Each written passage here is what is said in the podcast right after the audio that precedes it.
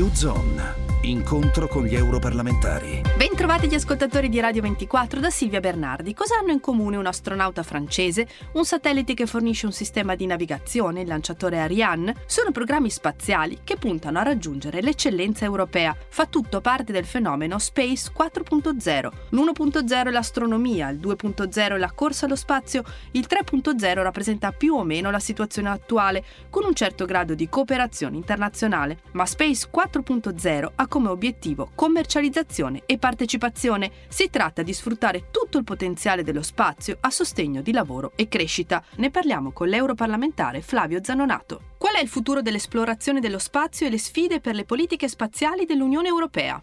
Io penso che in questo momento la cosa fondamentale è comprendere che questo tipo di ricerca è assolutamente importante per l'insieme delle ricadute che ha in tutti gli altri campi che interessano le attività produttive del, e le attività di ricerca scientifica del nostro continente. Si pensi al problema dei materiali, al problema delle trasmissioni, al problema dello scudo che si deve realizzare contro i razzi cosmici. Sono infinite questioni che si aprono e che possono essere risolte con la ricerca che è collegata allo spazio. Come si sviluppa il rapporto con il settore privato, cioè come collaboreranno istituzioni e aziende del settore?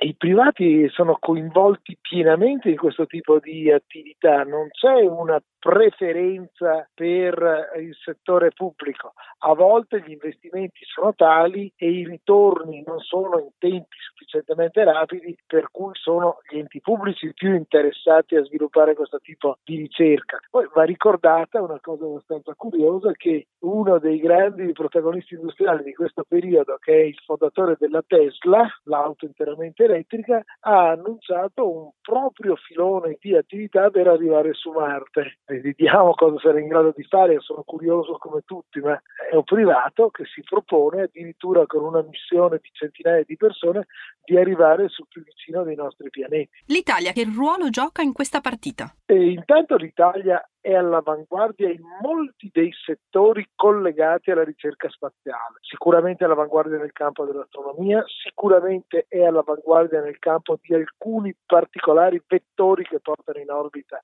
i satelliti, è all'avanguardia nella TAPER promuovere la nuova, la nuova rete di satelliti che chiamiamo Galileo, che sostituirà o si affiancherà al G P S che è americano, quindi può svolgere un ruolo fondamentale.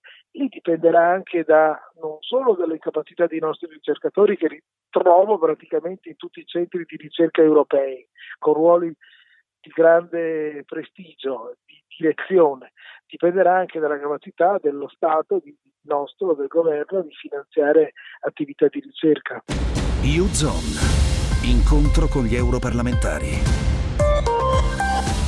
in collaborazione con Euranet Plus.